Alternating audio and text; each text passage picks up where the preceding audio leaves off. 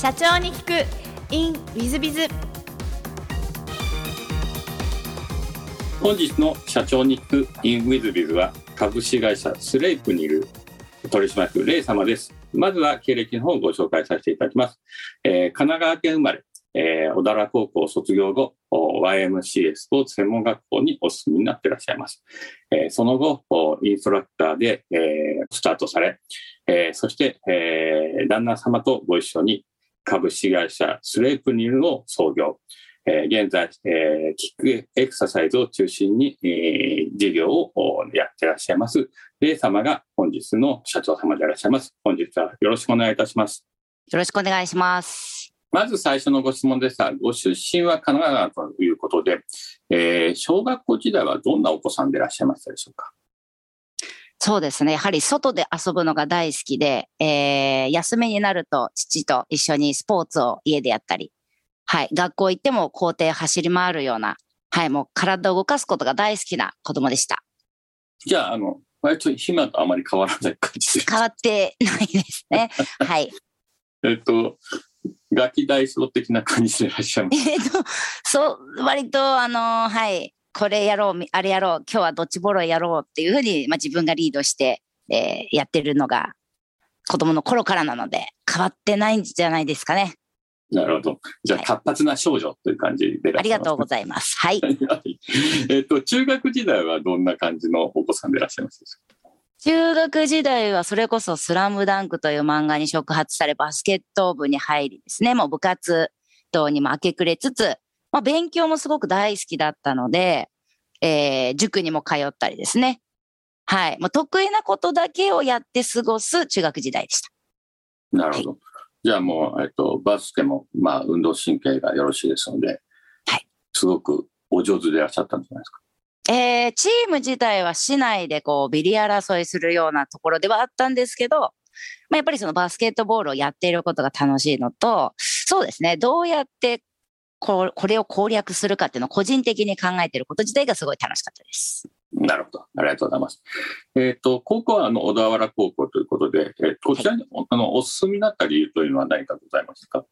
あ、これはもう初号学校の時から決めてたんですけども、えっ、ー、と、私の父が、えー、小田原高校に行ってるっていうのを知ってですね。私ずっとその先ほど言ったように、こう、遊ぶにも、もうパパっ子だったので、もうパパのやってること真似したい。パパが行ってたなら行きたいと、えー、その学校のレベルとかも知らずにですね、私はもうじゃあ小田校に行くんだと。はい、小学校の時から決めて、で、いざ中学に入り、進路希望とかになってきた頃に、あれ高校っていうのはレベルがあるんですかということに気づいたらですね、えー、思いのほかレベルが高いぞと。はい、気づいたんですけど、いや、いやもう行きたいと決めたし、ちょっと挑戦したいなということで、もうそこ一本で考えてやっておりました。偏差値どれぐらいの高校でいらっしゃったんですか？多分65あったんですかね。ちょっとそこまで覚えてないんですけど、県内では、えー、指折りのと言われて、ちょっとドキドキハラハラしながら、しかも当時はあの学区があったので、私学区外から受けると、あれ？さらになんか定員の8%しか入れないらしいというですね、どんどん窮地に追い込まれるということを経験しました。まあ、あの、小田原の地域では、あの、県立のナンバーワン高校ということですね。ありがとうございます。あの、受かられた理由っていうのはどうやって受かるようにうまく持ち込んだんですか？ええー、そうですね。これどこまで言っていいのかちょっとわからないんですけども、やっぱり進路希望を出すと、えー、皆さんね、学学生どこに何人ぐらいが行くのかっていう調査が多分始まったんでしょうね。えー、私の成績だとちょっとちょっと危ないんじゃないかと。はい、えー、担任の先生、なんと顧問の先生でもあったので、部活終わり、授業が終わった後とかも常に私捕まってですね、ちょっと進路の話しようかと。はい。毎回お話しされて、えー、ある時は校長室にまで呼ばれて、えー、両親も呼ばれてという五者面談みたいな感じもやったんですけども、まあ私はここを受けたいと。はい。落ちてもいいから、やっぱ自分で決めたとこ受けたいとね、えー、信念を貫き通して、えー、先生にもですね、もうお前、これどうやったら受かると思う？って聞かれたこと覚えてるんですけど、えー、全部100点取るぐらいじゃないと受からないですかね？と答えたら、うん、全部100点取っても、うん、1%、あ、違う、99%落ちると思うって言われたんです。はい。なので私、あ、じゃあ1%受かれるんだったら私受けますと答えて、そのまま、えー、貫き通した。はい。そしたらですね、えー、幸い、他に進路をちょっとこう、変えた方がいたので、定員ぴったりで入れてしまったという結果になりました。ちょっとあの、さすがだなと思うんですが、あの、はい。勉強もできたし、根性もあったみたいな感じでございましたね。ほぼ根性でもうなんかダメだ、こいつ絶対折れないぞっていうところがですね、はい。先生には伝わったんじゃないかと思います。でもほぼ100点だったんですよね。いえ、実はですね、あれ、えっと、公立の試験終わった日に、あの、テストの解説が番組であって、それを自分でやると答え合わせできるんですけど、あれ？みたいな、まあ、いや、先ほど言ったように、得意な教科はすごい10を取るぐらい得意だったんですけど、まあちょっとちょっとって足を引っ張る教科もあって、えそれが案の定ですね、あれこれ大丈夫かみたいな点数出ちゃったんですけども、はい、なんとか受かりました。じゃあ、運もいいぐらいな感じですね。運が良かったんでしょうかね。はい。なるほど、ありがとうございます。えっと、高校時代はどんなことして過ごしたなと思いでございますでしょうか？そうですね。それこそ私、数学が特に得意で、あの、まあ、運動もそうなんですけど、なんかコツを見つけるのがすごく、まあ、は人より早くって、それで周りからもいつも、それどうやってるんだと聞かれることがあって、それを教える。なんかね、あ、それが人の、これ役に立つんだったら教える教えるって、この教え方もいろいろ考えることが私にとって楽しかったので、数学の教師になりたくて、えー、なんですかね、あの、授業の選択とかもはい、そのまま進めて、もう理系でバリバリ進んでいたんですね。で、まあ部活動は、えーそれこそ今度はまた全然違ったものをやったんですけど、まあある時やっぱり体育の先生に捕まってですね、お前うちの部活に来いと、はい、引っ張られまして、えー連れて行かれたらもういつの間にか入部していたみたいな感じで、えっ、と、陸上部で投擲、円盤投げとやり投げっていうのをやったんですけど、まあそこも部活動をやりつつ、はい、数学の教師目指して、一生懸命勉強を楽しんでたんですが、まあ、高校3年生の夏ですね。えっ、と、大学の、その入学案内とか、まあ、学校案内をですね、いろんな学校にもうもらいに行くってことをしたときに、あの、運動の道は私体育の教師しかないって当時思ってたんで、いや、なんか私運動は好きだけど体育の先生はあんまりこう、なりたいなと思ってなかったんで、全然進路考えてなかったんですけども、まあそこのある学校の資料を見ていたら、運動処方とかですね、運動生理学、運動心理学、なんか同じこう人の体のことだったり、スポーツ、えー、なんかその辺、なんか違うアプローチの仕方を教えるっていう仕事があるというのに気づいて、いや、私そっち、そっちやりたいというふうに急に思って、えー、数学の教師じゃなく、そっちのスポーツトレーナーっていうものがあるんだってことも知って、急遽進路を変更したっていう、そういう思い出があります。なるほど。ご両親は、そんだけ優秀な高校いらし行ってらっしゃると、え、はいとかいう感じにならなかったんですか？あ、私の親はならなかったですね。もともとね、運動も好きで、で、それこそなんか教えたりなんやり、勉強も自分が好きで塾行ったみたいなことももちろん全部知ってたので、まあ、あんたがやりたいことはやった方がいい、みたいな感じでですね。はい。なんとね、えっ、と、担任の先生もそれをある日言ったときに、まあ、お前はジャージ着てる方が似合いそうだなって言われまして。はい。誰からも反対されることはなく、反対に卒業してからですね、言われましたね。なんで小田原高校に行ったのに、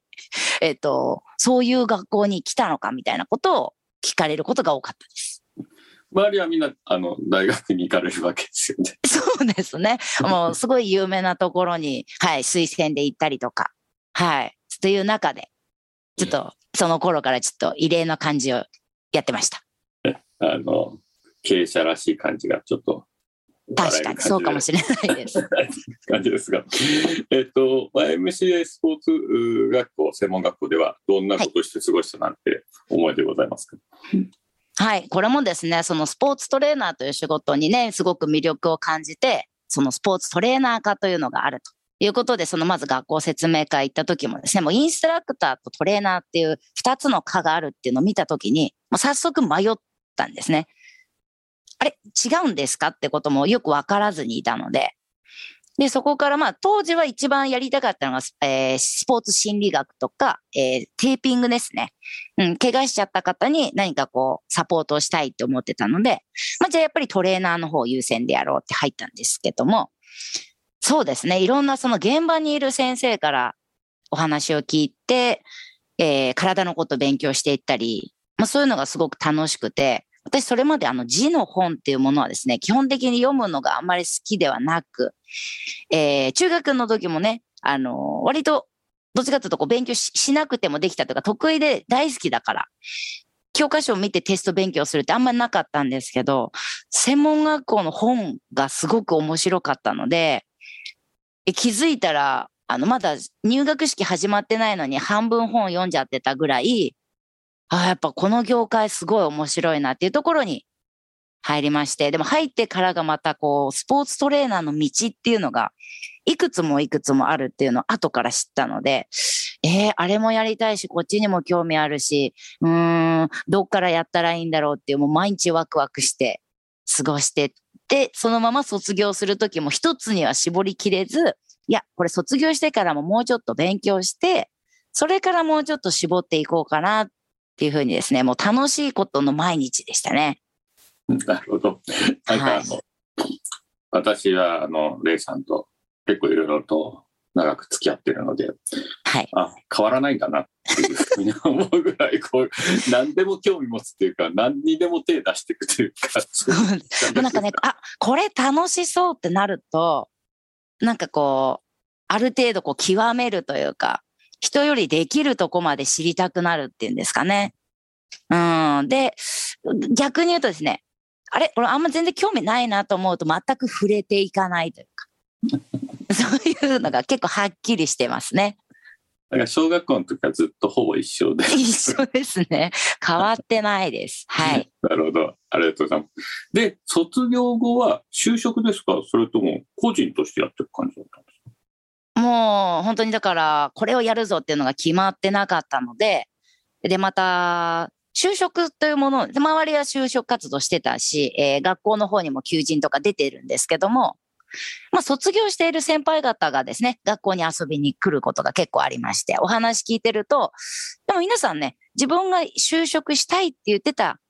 えー、種類だけじゃ、業種だけではなく、行きたいって言ってた会社にドンピシャで就職した方もなぜか辞める人が多かったんですよ。うん、で、話を聞いてみると、まあ、思ってたのと違ったとか、まあちょっと結構厳しかった、えー、先輩がどうのこうのとかですね。まあ何か皆さんからこう、愚痴というか、不平不満、なんかちょっとこんな人生のはずじゃなかったみたいなことで皆さん辞めてる方が多かったので、うん、就職すると大変そうだなという印象で、まあ私そもそもまあ一つに決まってないので、うん、なんか就職っていうところじゃないな、これは、と思ったので、もう一箇所もですね、就職活動することもなく、じゃあ私はまだ勉強しますっていうことで、えー、それこそフリーランスやってきますって言って卒業したんですが、当時フリーランスが何なのか分からずに言ってました。ある意味、あの、卒業して、個人事業主フリーランスですんで、あの、社長に急に、はい、起業しちゃったみたいなもんです、ね、あ、そう、そうで、結果的に、あ、そういうことをしたんだな、私っていうのは後から気づきました。はい。えっと、それはあの、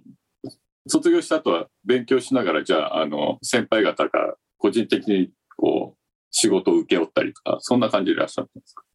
そうですね。学生時代からちょっとこう、お手伝いさせてもらってた。まあ、ボラン、それこそ最初はボランティアで、えー、見させてもらってたそのトレーナーの仕事とかを、まあ、卒業した後は、例えばこう、お金をいただけるようになったりとか、まあ、その通ってた学校の、えー、講師の先生から、えー、こんなお仕事あるよっていうふうにお仕事いただいたり、えっ、ー、と、学校の先生ですね。先生からも、まあ、ここでこういう募集があって、どうですかっていうお話を直接いただいてたので、はい、ありがたいことにその紹介でお仕事いただけてました。なるほど。えっと、その当時は、えっと、どんな仕事を中心になさってらっしゃったんでしょう？一番最初はそれこそ、えっと、まだキックボクシングに出会ってなかったんで、えっと、プールでやるエアロビクスのアクアビクスっていう、はい、ものが、まあメインでやっていて、あとは水泳指導もや、起こす、あの、本当に、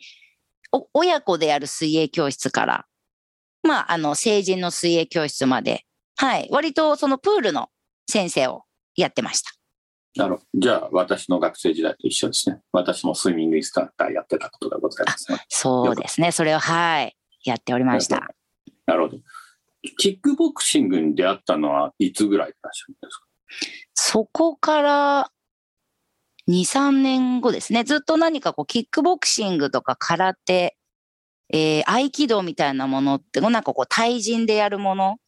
格闘技っていうのはすごく興味があったんですけど、なんとなくタイミングがなくてやっていなかったんですが、あの、ビリーズブートキャンプがですね、日本にやってきて、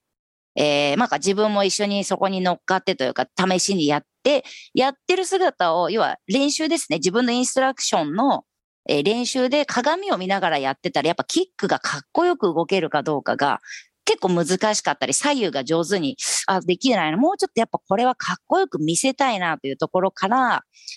あ、じゃあこれを機にやっぱキックボクシングやろうと。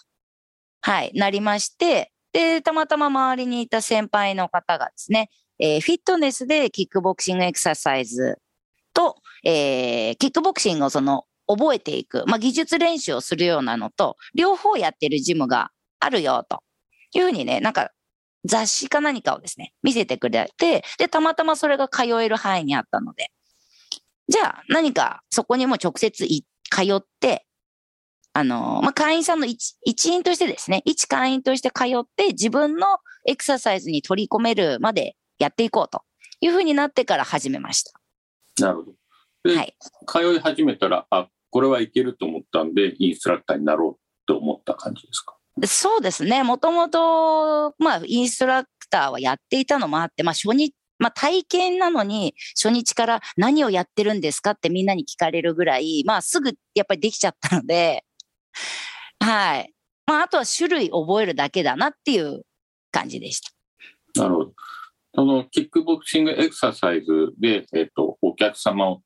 まあ、獲得しに行こうと思ったのは、じゃあはい。もう習い始めてすぐぐらいでいらっしゃる。いや、でもね、あの、やっぱり自分で何かこう、ずっとスポーツが好きで部活動もやってたので、なんか仕事じゃない場所で、まあ自分も体を動かす、要は集中してこう汗を流すっていう趣味の時間としてもやりたかったんで、最初は本当に事務生として通おうと思ってやってたんですけど、まあ、えーまあ最初からそんな感じだったこともあり、割と早い段階からそこのジムの会長さんから、うちで先生やってくれないかというお話いただいて、はい。えー横並びでやってた、なんとかちゃんって呼び合ってた人が今度からお客さんになるというですね、ちょっと不思議な、えーどどう扱えばいいですかね？みたいな感じから、はい、始まり、そこから、あの、キックエクササイズをやってる先生ということで、他にもまたご紹介いただいてですね、はい。そうすると途中から、じゃあ、えーキックボクシングエクササイズがメインになり、本業になりと、そんな感じでいらっしゃる。そうです、そうです。なるほど、なるほど。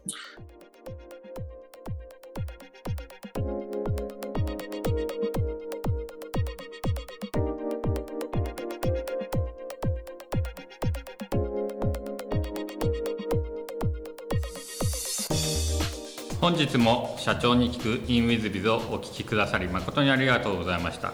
えーこの番組は2017年1月から毎週配信を続けております。これまでにたくさんの成功社長成功経営者のインタビューをお届けしてまいりました。その内容はすべてテキスト化いたしまして私ども WizBiz が運営するウェブサイト経営ノートでも閲覧いただけるようにしております。音声だけでなく文字で読み返すことで新たな発見や気づきがあり皆様の会社経営に役立つヒントがきっと見つかるのではないかと思いまして、えーサイトの方にもさせていただいてます。ぜひネット検索で経営ノートスペース社長インタビューと入力いただき経営ノートのサイトをご覧になっていただければというふうに思っております。本日の社長に行く e ウィズではここまで。また来週。